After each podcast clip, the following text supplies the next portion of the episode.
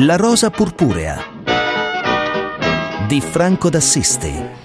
Puntuali come ogni sabato, come ogni fine settimana, a raccontarvi tutto il cinema che c'è qui alla Rosa Purpurea su Radio 24. La nostra ora di cinema, io sono Franco D'Assisti, un saluto per una settimana eh, con eh, ancora una volta tante proposte, tante, tantissime proposte in streaming. Questa è una settimana nella quale eh, se fossimo stati col grande schermo, con le sale aperte, eh, si sarebbe parlato di una presenza di cosiddetti blockbuster, cioè di film ad alto impatto, ad alta possibilità di incasso, è una settimana invece con lo streaming, con tanti film in pivot, le brutte parole dell'epoca dello streaming, cioè in visione a pagamento, poche le proposte nuove dagli abbonamenti, molte quelle invece a pagamento, quasi un segnale che il, mondo del cinema sta facendo rollare i motori verso una possibile ritorno in sala che però intanto, e ne parleremo nelle prossime settimane, in quella data del 27 di, di marzo che era stata identificata eh, dal Ministero, dal Governo qualche, qualche settimana fa come data possibile di riapertura delle sale,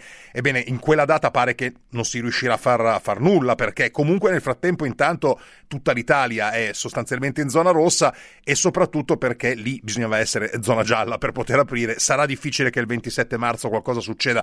Comunque già eh, gli esercenti e anche un po' i distributori eh, si erano detti un attimino preoccupati per la mancanza di prodotto, per, per le, le, le, norme che comunque sono ancora molto stringenti. Ma insomma, speriamo nel mese di aprile, ormai viviamo sperando da, da almeno un anno. Nel frattempo, però, vediamo cosa c'è da vedere sul nostro piccolo grande schermo eh, in casa nostra, nelle tv in streaming, nei, nelle tv a pagamento, cominciando con un film che già dal titolo rievoca un'epoca eh, dove il cartone animato, come veniva chiamato, imperava. È stata una coppia comica straordinaria che ha fatto crescere tante generazioni, compresa la mia, eh, sono Tom e Jerry, il gatto e il topo più simpatici del mondo, che rivivono in un film, tra l'altro ampiamente in live action, eh, con loro però bidimensionali. Tom e Jerry, ascoltiamo la clip. Per tutta la vita sono stati i nemici giurati più famosi del mondo.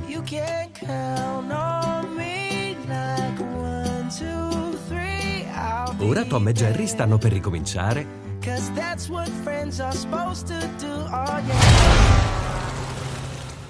Nella grande città. E allora la regia di Team Story, il film con la protagonista, la biondissima e bellissima Chloe Grace Moretz, con il caratterista visto in mille film per ragazzi Michael Pegna e poi un altro, un'altra serie di attori meno conosciuti, ma i due attori veramente conosciuti sono appunto il topolino Jerry e il gatto Tom, che come al solito se ne danno di santa ragione in, in questo film mm, che arriva appunto in pivot da pagamento da Warner nelle, nelle case a questo punto degli italiani italiani che vorranno spendere l'obolo per poterlo vedere. Noi coinvolgiamo subito Boris Sollazzo. Ciao Boris. Ciao Franco, ciao a tutti gli ascoltatori. Allora, eh, Boris, ti chiederò anche da che parte stai tu, da, da quella di Tom o da quella di Jerry, però detto questo, eh, è veramente una, un, un esperimento interessante, devo dire. Poi non so quanto riuscito complessivamente, però sicuramente interessante e ambizioso, quello di fare un film in live action su Tom e Jerry con l'animazione, quindi mixando animazione e live action, ma nel lato animazione andando a scegliere L'animazione vera di Tom e Jerry, cioè quella bidimensionale, quella da cartone animato, come dicevo, e quindi non lasciandosi incantare dalle sirene della computer graphic animation, un po' come si fece all'epoca per Roger Rabbit, ma insomma lì si poteva fare solo così di fatto. E un altro aspetto molto caratteristico e, e molto fondante, identitario quasi di Tom e Jerry, è che in questo film Tom e Jerry sono gli unici a non parlare, cioè vanno avanti a suon di gag esattamente come eh, succedeva in quelle brevi strisce animate puntate che tanto ci hanno fatto sorridere e ancora oggi ci fanno sorridere quando le rivediamo. Dicevo però operazione che forse eh, denuncia un po' la troppa ambizione, perché forse Boris alla fine la storia alla quale, attorno alla quale ruota di fatto non è una storia dove sono protagonisti Tom e Jerry, cioè Tom e Jerry sono di fatto i caratteristi che stanno di fianco a questa storia. Eh, bravissimo, Sem- intanto sempre dalla parte di Tom e Willy il Coyote, sia chiaro, insomma, mai eh, dalla parte di chi fugge eh, e vince sempre. Eh, ecco, proprio così, eh, diciamo che ci sono due eh, difetti fondamentali di un film che comunque poi lo porta a casa la sufficienza. È strano perché mh, appunto, cioè, nonostante secondo me due errori grossi, Tom e Jerry non possono che essere dei protagonisti eh, lo sono da sempre, eh, lo sono stati nelle serie animate, lo sono stati nei sette Oscar come miglior cortometraggio, lo sono stati nei 16 lungometraggi e qui invece sono eh, diciamo inevitabilmente vassalli eh, dei, degli umani in live action che sono, eh, e qua c'è il secondo difetto, in enorme disagio nel, nel, nel recitare con loro perché ovviamente materialmente non recitano con loro ma recitano di fronte al nulla sul set. E, e quindi anche la scelta del live action è eh, giusta tecnicamente perché è resa bene, è bella l'idea di eh, costruire un mondo in cui loro bidimensionalmente possono correre e fare le loro gag. Eh, dà soddisfazione, è divertente, ha una forte eh, capacità di eh, appassionarti, ma è sbagliato a livello di scrittura, eh, perché appunto gli interpreti non riescono a, ad avere un, um, un, rapporto reale con questi personaggi, eh, li usano solo eh, ed esclusivamente in maniera funzionale e in più peggiorano la loro interpretazione proprio perché non riescono a, a, diventare parte del film ma solo scenografia delle gag di Tom e Jerry oppure eh, motore ehm, che, che, passa da, una, da, uno sketch all'altro. Eh, il film funziona tantissimo quando loro eh, fanno guai, ovviamente, quindi quando la trama arriva al punto in cui eh, c'è questa ragazza che mh, mm, vuole organizzare il matrimonio del secolo, eh, c'è Jerry che in qualche modo lo vuole far fallire, un po' alla Jeb Gambardella, e lei assume Tom per eh, fare in modo che questo non accada, ovviamente peggiorando la situazione. Eh, l'unica intuizione eh, intelligente della scrittura del film è la momentanea alleanza eh, che dura un giorno dei due eh, e, e, poi appunto si ritorna a, al tentativo di arrivare a un finale che è molto più vicino alle serie animate. Quando insomma parte l'azione un po' ti dimentichi della marginalità dei personaggi di Tom e Jerry perché ti rubano l'occhio eh, tutti gli sketch che sono invece lì scritti come se fossimo nell'apparato iconografico classico, cioè c'è un uh, divertimento, uno slapstick che è poi il grande merito di Tom e Jerry, no? in generale di tutte le produzioni eh, di successo di Anne Barbera. Eh, il film alla fine funziona, mh, mm, lo dico perché l'ho sperimentato proprio davanti a un bambino e, e diverte. È un peccato che due protagonisti così, eh, cioè, è come mettere staglio e olio sullo sfondo e, e far sì che eh, ci siano altri, magari meno validi, a, a, tenere il palco e a tenere lo schermo. Eh, diciamo è uno spreco di risorse risorse, ma il film alla fine raggiunge la sufficienza, arriva a chi deve arrivare, ovvero ai bambini, e quindi possiamo accontentarci Forse sì, in tempi di Covid possiamo accontentarci, certo Tom e Jerry eh, fa male insomma, vederli eh, così tanto comprimati. E quindi Tom e Jerry eh, per il racconto di Boris Sollazzo, il primo film di cui ci siamo occupati in questa puntata della Rosa Purpurea. Fra poco ritorniamo da Boris con un film di tutt'altro segno che arriva sulla piattaforma di Apple TV ed è un film eh, con un cast eh, artistico e eh, registico importante. I fratelli Russo dirigono Tom Holland, il film si intitola Cherry, ne parliamo fra poco. La rosa purpurea. Mi sono arruolato. E perché l'hai fatto? A volte sento come se avessi già visto tutto quello che succederà.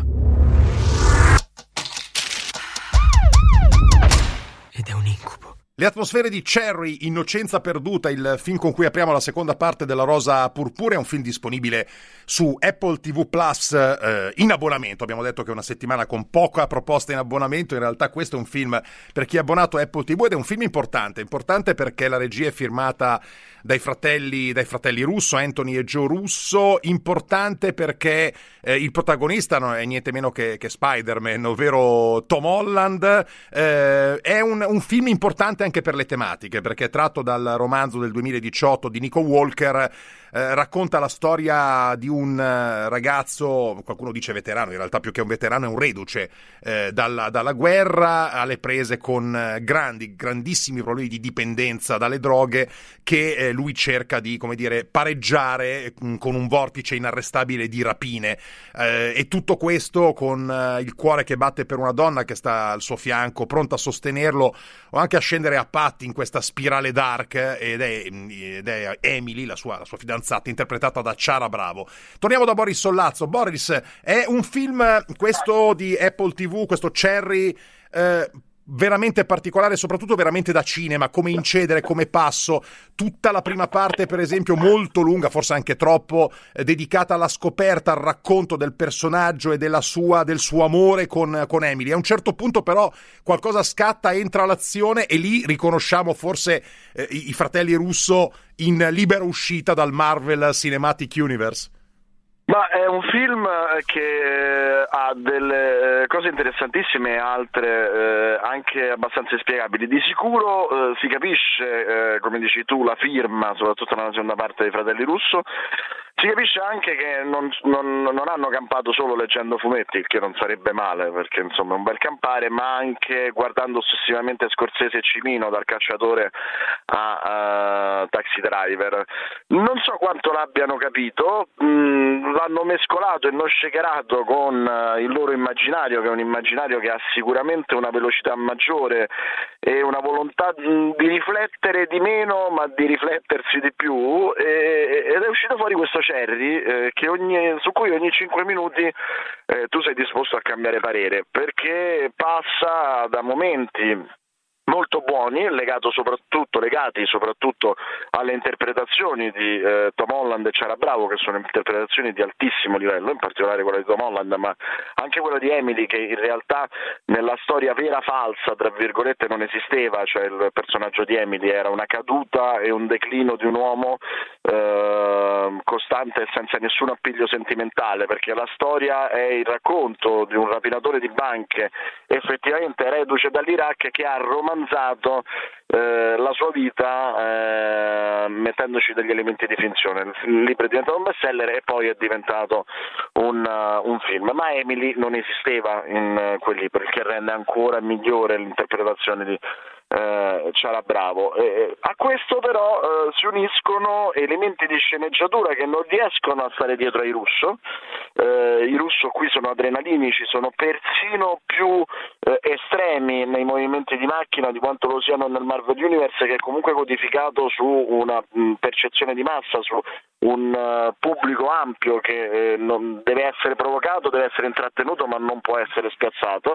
Eh, qui come dici tu sono in libera uscita e quindi danno libero sfogo anche alla loro creatività dietro la macchina da presa, utilizzando però movimenti di macchina che in alcuni momenti sono stordenti rispetto a una sceneggiatura che invece non riesce a stare, eh, a stare dietro al tutto.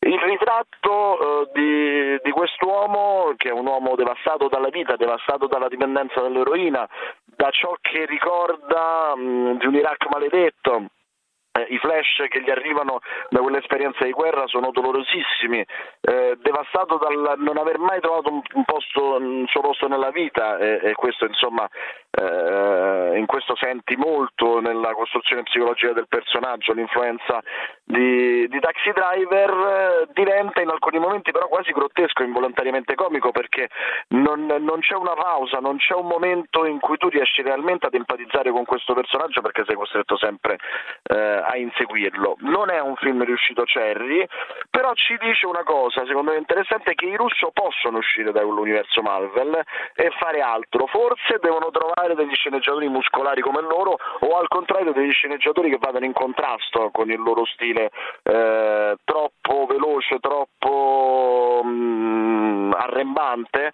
eh, che rischia di togliere eh, allo spettatore la possibilità di conoscere realmente il, eh, il personaggio motivo per cui danno tutto quel tempo eh, al, al, protagonista per presentarsi, perché loro stessi secondo me non l'hanno capito del tutto. Film se vogliamo, insufficiente, ma che apre comunque secondo me una nuova porta nella carriera di questi due registi. E peraltro registi che devono cercarsi una, una porta per un'altra carriera perché chiaramente quell'universo eh, cinematico Marvel potrà anche andare avanti con spin-off e cose, ma a un certo punto, come dire, la vena potrebbe anche esaurirsi e i Russo sono ancora abbastanza giovani per poter fare altro altrove e qui hanno cominciato a, a dimostrare di poterlo fare. Boris, rimani con noi perché fra poco ti ritiriamo in, eh, ti richiamiamo in causa per un film italiano che si intitola La fuga. Adesso eh, giochiamo insieme invece, giochiamo insieme perché dobbiamo farvi ascoltare la prima traccia, la prima clip del nostro film misterioso. Hanno provato a smuoverlo ma non ce l'hanno fatta.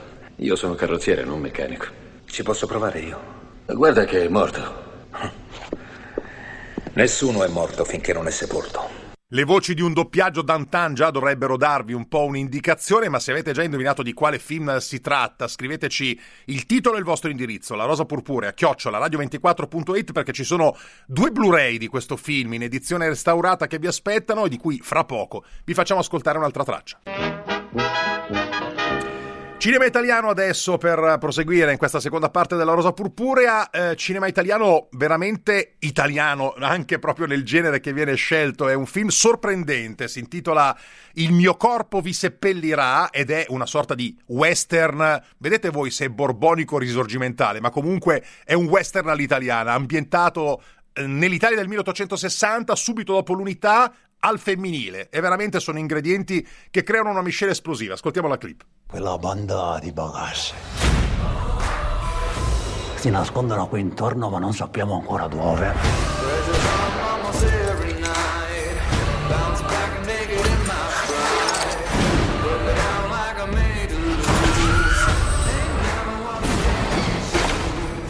Voglio la testa di quelle donne. Sì, signore.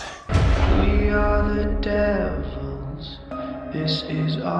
Rimanere unite, sempre. Come vi pare.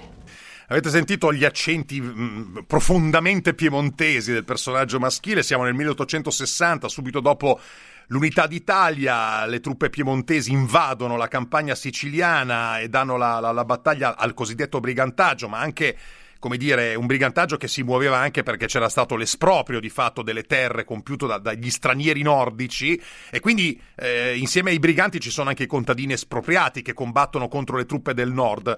Eh, fra gli ex militari borbonici c'è Gioacchino Murat, un ufficiale che viene fatto prigioniero da, dai piemontesi, eh, che a quel punto eh, verrà, diciamo così, azzoppato da una, da una ragazza sopravvissuta a un incendio, è salvata miracolosamente, eh, che, che da, da un sarto che l'ha soprannominata R.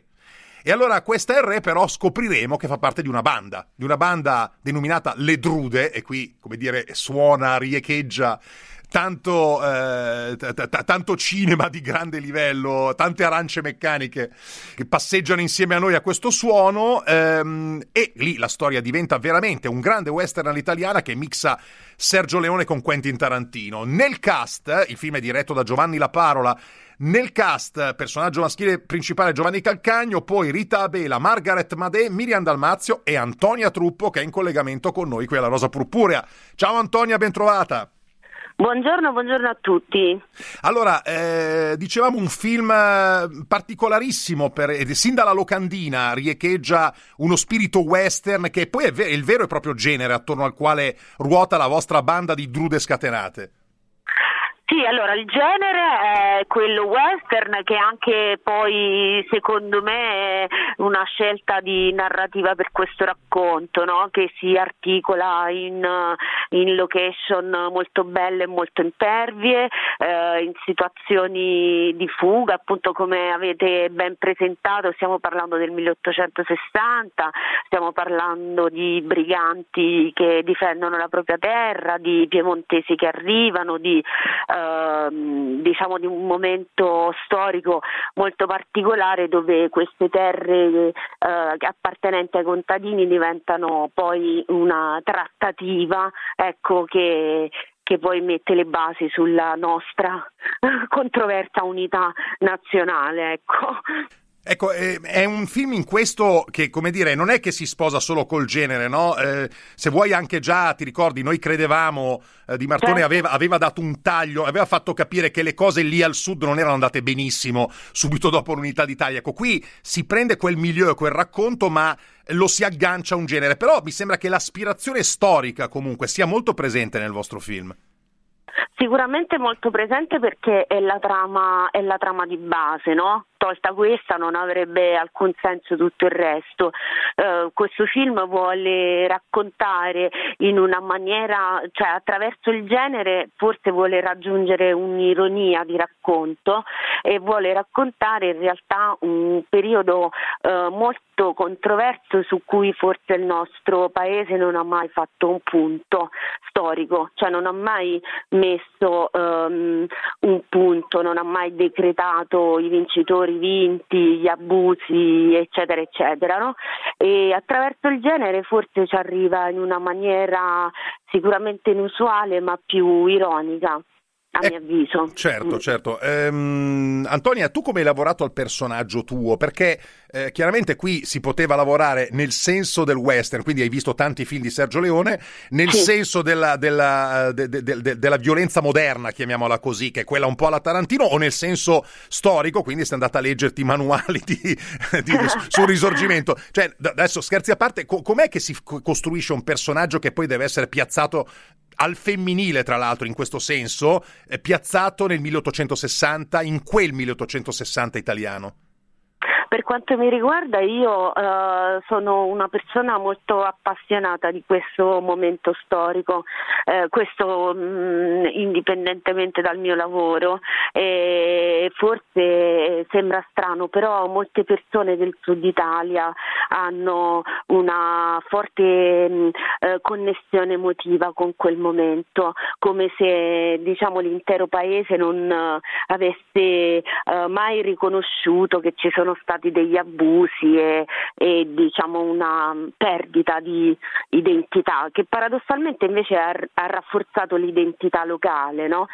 quindi io partivo molto, eh, molto cosciente, il mio personaggio in particolar modo ha un ideale politico molto forte, eh, diciamo la sua istinto di vendetta non muove da ragioni personali, bensì da una coscienza storica, ehm, come se fosse una femminista ante litteram, suo malgrado, eh, e in qualche modo eh, lei io l'ho sempre vista eh, come, un, come un maschio, cioè come una donna che passa attraverso dei connotati maschili anche fisici eh, e ho lavorato in questo senso perché forse per una donna la forza passa attraverso uh, degli attributi più mascolini. Certo. Eh, chiaramente stiamo anche parlando del 1860 e quindi io l'ho vista così, ma certo. non credo che oggi purtroppo sia molto diverso. No, no, no assolutamente. No, beh, chiaramente, mm. chiaramente serviva molta forza e molta robustezza anche mentale per essere in quel momento una banda di donne. Ma è bellissima l'idea, devo dire, bellissima l'idea di questo film. Sì. È un taglio, è veramente un, un, un, un film ambiziosissimo perché non era semplice pensare una cosa del genere. Mi dispiace tantissimo che non ci siano le sale aperte perché questo per i colori, per la grana della fotografia è un film assolutamente da cinema, da sala e chissà che non lo si possa rivedere e recuperare magari durante l'estate in qualche, in qualche arena perché è un film che merita davvero il grande schermo. Eh, Antonia, allora, speriamo. Eh, speriamo di sì, speriamo di sì, perché vorrebbe dire tante cose, tra l'altro, non solo cinematografiche. Certo. Eh, ricordiamo eh, Antonia Truppo, David Di Donatello eh, come attrice c'era un protagonista per Indivisibili, straordinario capolavoro dell'amico Edoardo De Angelis, e eh, lo chiamavano Gigo Robot di Gabriele Mainetti. Eh, chi, chissà che forse io non posso, non, non, penso che questo sia il film nel quale finalmente ti arriverà il meritato David come, come protagonista, perché siete tante protagoniste, quindi sarà difficile. Sì. Però insomma, eh, dici per chiudere un po', dopo questo film, in quali progetti ti potremo ritrovare? Dunque io non so bene nell'ordine come si svilupperanno le uscite perché è un periodo veramente eh, particolare, eh, forse sono avvantaggiati i film che già nascono per, per le piattaforme no? in questo momento piuttosto che quelli che andranno al cinema. Eh, ho fatto un altro film bellissimo di Mario Martone che citavi prima, Qui rido io su Edoardo Scarpetta, non so però quando lo vedremo, adesso sto girando un film uh, di Edoardo Leo che si chiama Non sono quello che sono. Eh, poi insomma ti, ti, ripeto, forse sono più avvantaggiati quelli che sono già destinati in partenza a, a queste a Sky, non so, a Netflix, perché quelli fanno meno fatica certo, degli altri. Non so, Ma noi ti aspettiamo, noi siamo pazienti e ti aspettiamo e ti aspettiamo anche quella Rosa Purpure perché ci fa sempre piacere parlare di cinema con te. Grazie Antonia Truppo e ricordiamo Grazie. ancora il, il film eh, su, su tutte le piattaforme principali da Cili in poi, Il mio corpo vi seppellirà. Grazie Antonia. Buona giornata a tutti. E dopo il mio corpo vi seppellirà e la presenza qui alla rosa di Antonia Trupolina alla regia, torniamo fra poco e parliamo eh, di, di, supereroi, perché abbiamo detto prima Fratelli Russo in libera uscita dall'universo Marvel e invece arriva l'ultimo capitolo firmato Zack Snyder, anzi direi rivisto da Zack Snyder dell'universo DC. Justice League fra poco alla rosa purpurea. La rosa purpurea. Terza parte della Rosa Purpurea con eh, il ritorno a un cinema mainstream, eh, più mainstream di così potremmo dire non si può perché eh, stiamo per parlare di Justice League, anzi di Zack Snyder's Justice League, perché questa è una sorta di director's cut, la Snyder cut l'ha chiamata qualcuno, che arriva a raccontare la Lega degli Eroi dell'universo cinematico della DC Justice League di Zack Snyder, eh, film distribuito originariamente nel 2017 dopo diverse traversie produttive, è arrivato proprio in queste ore, da, dal mattino di giovedì scorso eh, su Sky Cinema 1 e su Now TV, per tutti gli abbonati, tra l'altro in questo periodo c'è una particolare formula con un tipo un primo mese di abbonamento a 3 euro, quindi eh, per chi volesse ne varrebbe la pena solo per vedere eh, questo film. E questa sera invece alle 21.15 il film andrà in onda in prima serata su Sky Cinema 1, quindi esclusivamente esclusiva Sky per il momento, poi arriverà più in là in altre piattaforme, eh, ambientato dopo gli eventi di Batman vs Superman, Justice League vede Bruce Wayne determinato ad assicurarsi che il sacrificio finale di Superman non sia stato vano. Ma ci facciamo raccontare questa Snyder Edition dalla nostra Chiara Pizzimenti. La campana ha già suonato.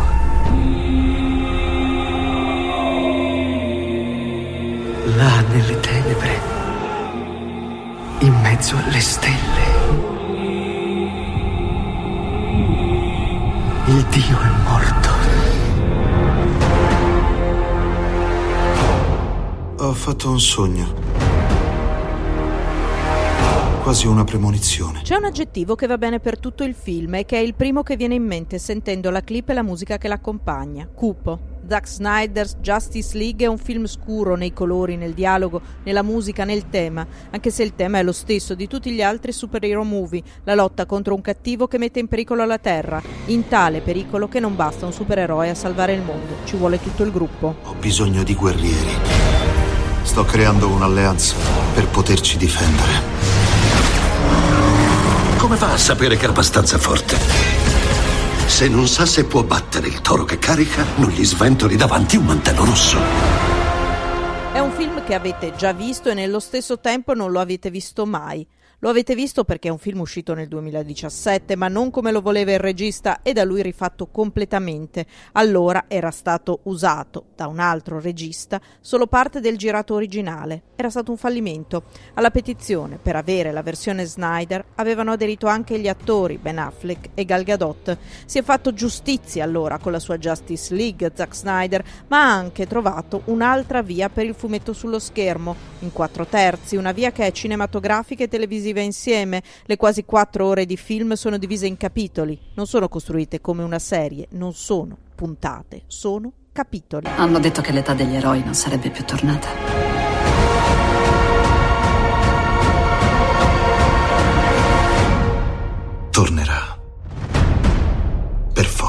Sono eroi che sembrano davvero quelli del mito antico nel momento della loro forza e che mantengono però una parte umana difficilissima da gestire e da adattare. È un senso di inadeguatezza, sono legami con famiglia e amore per Flash come per Superman. È in questo un film drammatico, non un fumettone, c'è un consiglio di visione dai 12 anni in su. È un film in cui i cattivi vogliono togliere il libero arbitrio, non semplicemente conquistare il mondo. È un film esagerato e pieno, una maratona da affrontare, ma che alla fine dà soddisfazione. E siamo giunti al momento di ascoltare la seconda traccia del nostro film misterioso di oggi. Ehi Leone, hanno beccato prima base, non ti sento! Aspetta. Cosa? Hanno beccato prima base in palestra.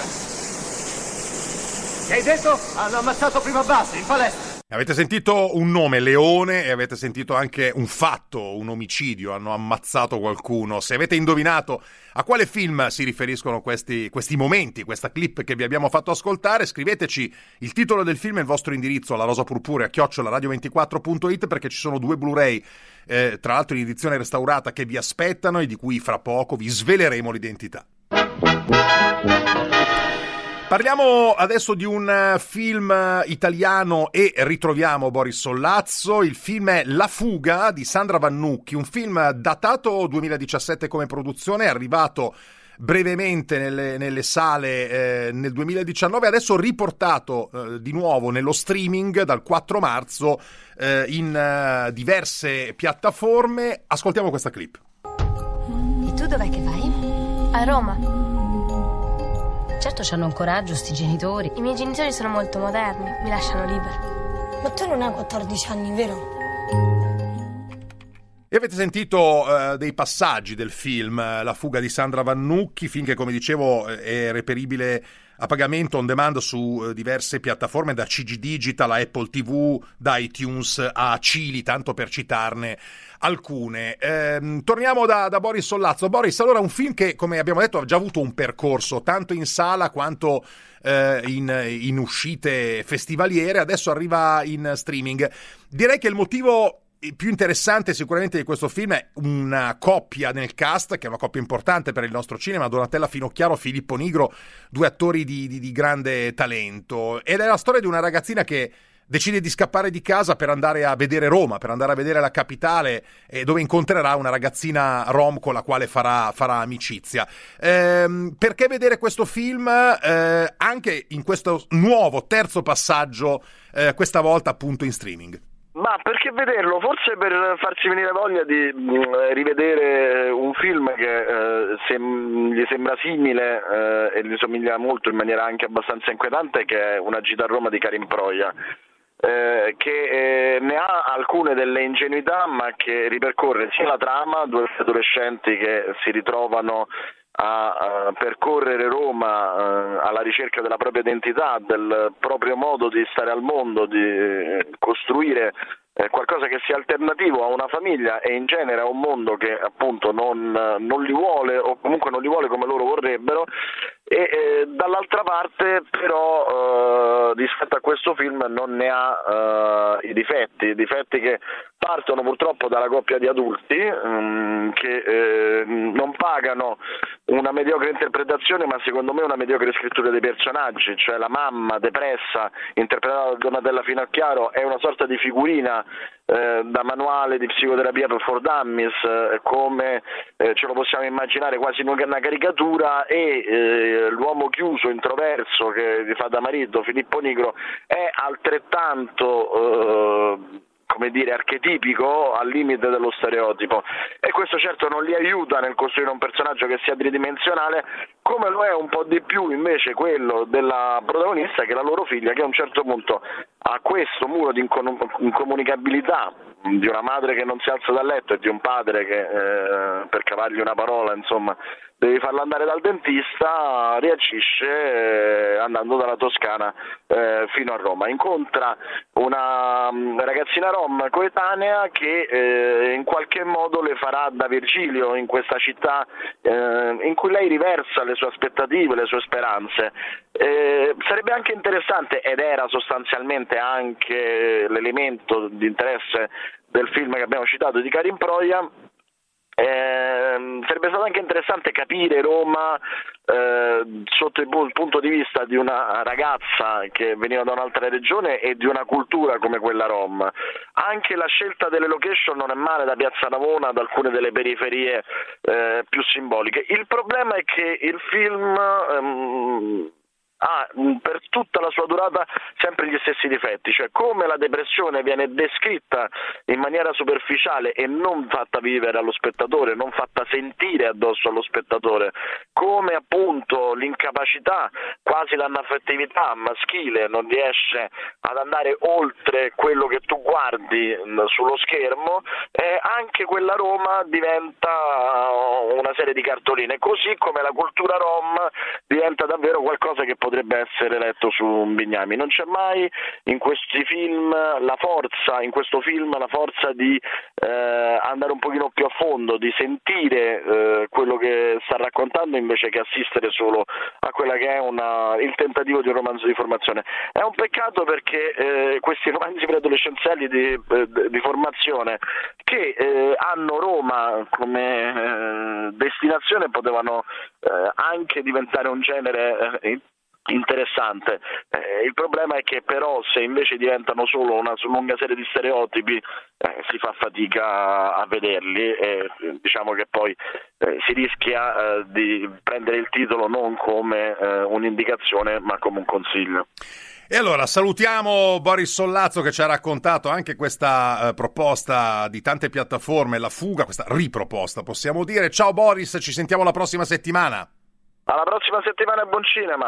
E buon cinema, buon cinema ancora ce n'è qui su Radio 24 perché fra poco dopo la viabilità parliamo del Festival del Cinema Africano d'Asia ed America Latina che è eh, un festival importante che si svolge tutti gli anni a Milano, quest'anno ovviamente in uh, streaming con la direttrice Alessandra Speciale e poi tutte le segnalazioni dagli amici di Film TV, a fra poco. La rosa purpurea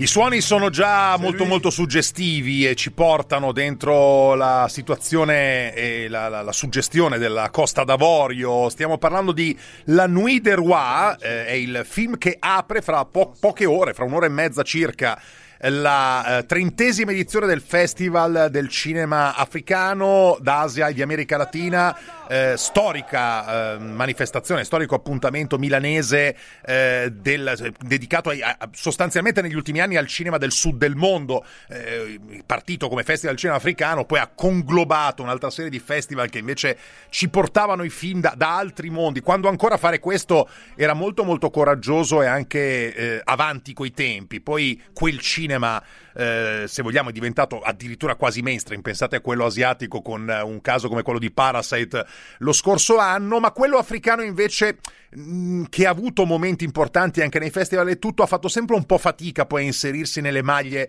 della distribuzione tradizionale. La Nuit des Rois è il film che apre questo festival, eh, ehm, ambientato nella famigerata prigione di Abidjan, eh, la, la Maca, ed è uno dei tanti eh, film che si potranno vedere in streaming in questa edizione numero 30 del Festival del Cinema Africano, che come sempre è magistralmente diretto da Alessandra Speciale, che è in collegamento con noi. Ciao Alessandra! Ciao Franco. Ciao. Allora, eh, quest'anno in streaming, eh, se c'è una cosa bella dello streaming è che l'appassionato di cinema di Catania come quello di Trieste possono vedere un festival a Milano e questa è una cosa molto importante. Quindi partiamo proprio da qui. La proposta da sabato 20 a domenica 28, come si fa a vedere i bellissimi e tantissimi film del Festival del Cinema Africano? I film saranno visibili su My Movies, che ormai è la piattaforma diciamo, di riferimento dei festival italiani, ma ehm, con, mh, mm, sottoscrivendo un abbonamento si potranno vedere a soli 10 euro, tra l'altro quindi un prezzo assolutamente agevole, si potranno vedere tutti i 50 film del festival. Consiglio la prenotazione perché saranno diciamo, online eh, dalle 72 ore, anche alcuni rimangono online per tutto il periodo del festival che sono nove giorni, però i posti co- comunque sono limitati, per cui è un po' come una grande sala che quando si riempie poi non ci si può più entrare, per cui non vorrei che qualcuno ci rimanesse male. Ma la cosa importante, Franco, perché abbiamo voluto cercare di mantenere comunque un, um, il, la dimensione dell'incontro, che per noi è fondamentale, nel senso che andare semplicemente su eh, una piattaforma streaming vedere un film ci sembrava un po' troppo televisivo, tra virgolette. Quindi ehm, il nostro pubblico potrà incontrarci, potrà incontrare i registi. Abbiamo tutto un programma che troverete sul sito fescal, fescal.org. Ehm, quindi dallo streaming di My Movies vi consigliamo di passare sul nostro sito, iscrivervi alla newsletter e otterrete i link invece per collegarvi su Zoom con tutti i Q&A, con le ore del tè, con tutti gli incontri che certo. organizzeremo per sentire ancora un po' di calore e mh, dare anche al pubblico la possibilità di interagire con gli ospiti. E sentirsi un pochino di più a un festival. Allora dacci un po' sì. di un paio, un paio di, di chicche di film dei quali sei particolarmente orgogliosa in questa manifestazione, in questa edizione. Allora, non ti parlerò del concorso di cui sono tut- estremamente orgogliosa di questi nostri dieci film, anche perché sono in concorso, invece vado alla sezione Flash, che è la sezione delle anteprime importanti e vi consiglio sicuramente MLK FBI di Sam Pollard, mitico eh, montatore di Spike Lee, un film eh, in eh, prima nazionale che sarà poi distribuito in Italia da Wanted, basato su file recentemente declassificati che svela le vessazioni che l'FBI ha fatto nei confronti di Martin Luther King, molto forte, un documentario eh, era mh, can- mh, nella short list dell'Oscar fino a qualche giorno fa, peccato che non è passato nella cinquina. La stessa cosa è successa al Nuit de Roi, noi facevamo ovviamente tanto il tifo perché l'Africa entrasse in cinquina, ma è rimasta nella, mh, nella short list precedente. Poi, sempre per rimanere in ambito asiatico, To the End of the Earth di Kiyoshi Kurosawa, un altro grandissimo giapponese e poi invece per eh, rimanere e ritornare magari in Africa, eh, Talking About Trees, uno dei film del Sudan, paese in questo momento emergente in Africa dal punto di vista cinematografico, un documentario che a Berlino ha vinto sia il premio del miglior documentario che il premio del, del pubblico alla Berlinale. Beh, assolutamente è un, un, programma, direi, eh, veramente ecco, quasi un meglio dei festival, quindi eh, cinema africano, asiatico, d'America Latina, ma anche americano, che però affonda le radici eh, nell'afroamericanismo, come avete sentito. Allora, eh, chiaramente potremmo star qui ore a raccontare il bello di questo festival, che praticamente comincia fra poco più di un'ora con la Nuit de Roi. Eh, Alessandra Speciale, grazie, buon lavoro per questi otto giorni di grande cinema. Hai raccontato come poter aderire e vedere questi film. Prenotatevi perché sennò finiscono i posti e quindi, come a qualsiasi festival, in qualsiasi sala, bisogna trovare un posto per potersi sedere. Grazie Alessandra e speriamo di sentirci presto, insomma, e di vederci presto davanti a uno schermo vero, mm. così da poter grazie. ricominciare il nostro rito. Vi aspettiamo. Ciao ciao. E allora andiamo indietro di sette giorni, andiamo ad ascoltare un frammento del nostro film misterioso della settimana scorsa. A me però l'hai detto. Sì, con te ho trovato il coraggio. Perché non sei come gli altri. Non è vero. Un capolavoro della storia del cinema italiano, una giornata particolare, l'avevamo detto la settimana scorsa, l'avevamo svelato, il film con Marcello Mastroianni e Sofia Loren, in edizione Blu-ray restaurata, in un'edizione bellissima, che eh, riceveranno eh, i nostri due ascoltatori che prima di tutti, e sono stati tanti quelli che hanno partecipato la settimana scorsa, hanno indovinato il film, ovvero Andrea Siffredi di Albenga, provincia di Savona, e Maria Rosa Ronchi di Aicurzio, provincia di Milano. Sono i nostri due ascoltatori che riceveranno questo Blu-ray che ci facciamo raccontare raccontare da Giulio San Giorgio, direttore di Film TV. Ciao Giulio. Ciao Franco, un saluto ai radioascoltatori. Ci sono una casalinga e un omosessuale in una giornata particolare per loro e per l'Italia, perché è il giorno in cui Hitler visitò Roma. E lo stesso anche per il nostro cinema nel 1977, in uno stato di preagonia. Una sceneggiatura ben rielaborata dallo stesso Scola, da Ruggero Maccari e Incredibile ma vero da Maurizio Costanzo, una regia precisa con due commedianti come Sofia Loren e Marcello Mastroianni candidato all'Oscar per la sua performance, bravissimi a rilanciarsi le battute, i dialoghi, i silenzi, le pause, gli ammiccamenti, le scene madri. Rarissima la fotografia virata in seppe di Pasqualino De Santis, un film assolutamente fondamentale nella storia del nostro cinema, in versione restaurata fuori per CG Entertainment, in DVD e Blu-ray con l'aggiunta del docufilm Ridendo e Scherzando. Giulio, come sempre, lo spazio per un paio di segnalazioni dei palinsesti in chiaro della prossima settimana. Cominciamo con Rai 3 che domenica alle 4 e un quarto del mattino, e quindi come dire, bisogna affinarsi con Rai Play forse o con, o con i, eh, i, videoregistratori se esistono ancora. Chissà se esistono ancora. Luca Cremonese in redazione, esistono ancora? No, mi dice di no. da, questa, da questa Forse qualcuno ne ha ancora qualche, qualche videocassetta, qualche VHS sparsa per la casa. Comunque è alle 4 e un quarto del mattino, recuperata se ce la fate perché è la via lattea del grande Louis Buñuel. Che si fa? Dovremmo avvertire la polizia. No, lasciate stare. Vi interrogherebbero per ore e ore. Vi conviene andare via. Lei era lì. Non l'avevamo visto. Non è ferito. Sono arrivato quando gli auguravi di rompersi l'osso del collo. In pieno 68 ci voleva parecchio fegato o semplicemente il supremo distacco concesso unicamente ai giganti della storia del cinema, anche solo a concepire una tale scorribanda attraverso i dogmi e le eresie del cristianesimo. Lo fa Luis Buñuel, l'ateo per grazia di Dio, e il nostro consiglio è indossate anche voi i cenci del pellegrino e lasciatevi sorprendere dalla raffica di invenzioni surrealiste, dagli accostamenti felicemente incongrui e dai paradossi fulminanti disseminati sulla strada di Pierre e Jean. E questo è il primo appuntamento, il primo, eh, la prima segnalazione eh, per la Via Lattea di Buñuel, la seconda segnalazione in tempi molto più recenti Film molto molto bello, interessante, è diventato poi una serie già giunta, se non sbaglio, alla seconda stagione. Stiamo parlando di Snowpiercer ed è un film molto importante perché è un film che ci aveva rivelato nella sua dimensione, diciamo,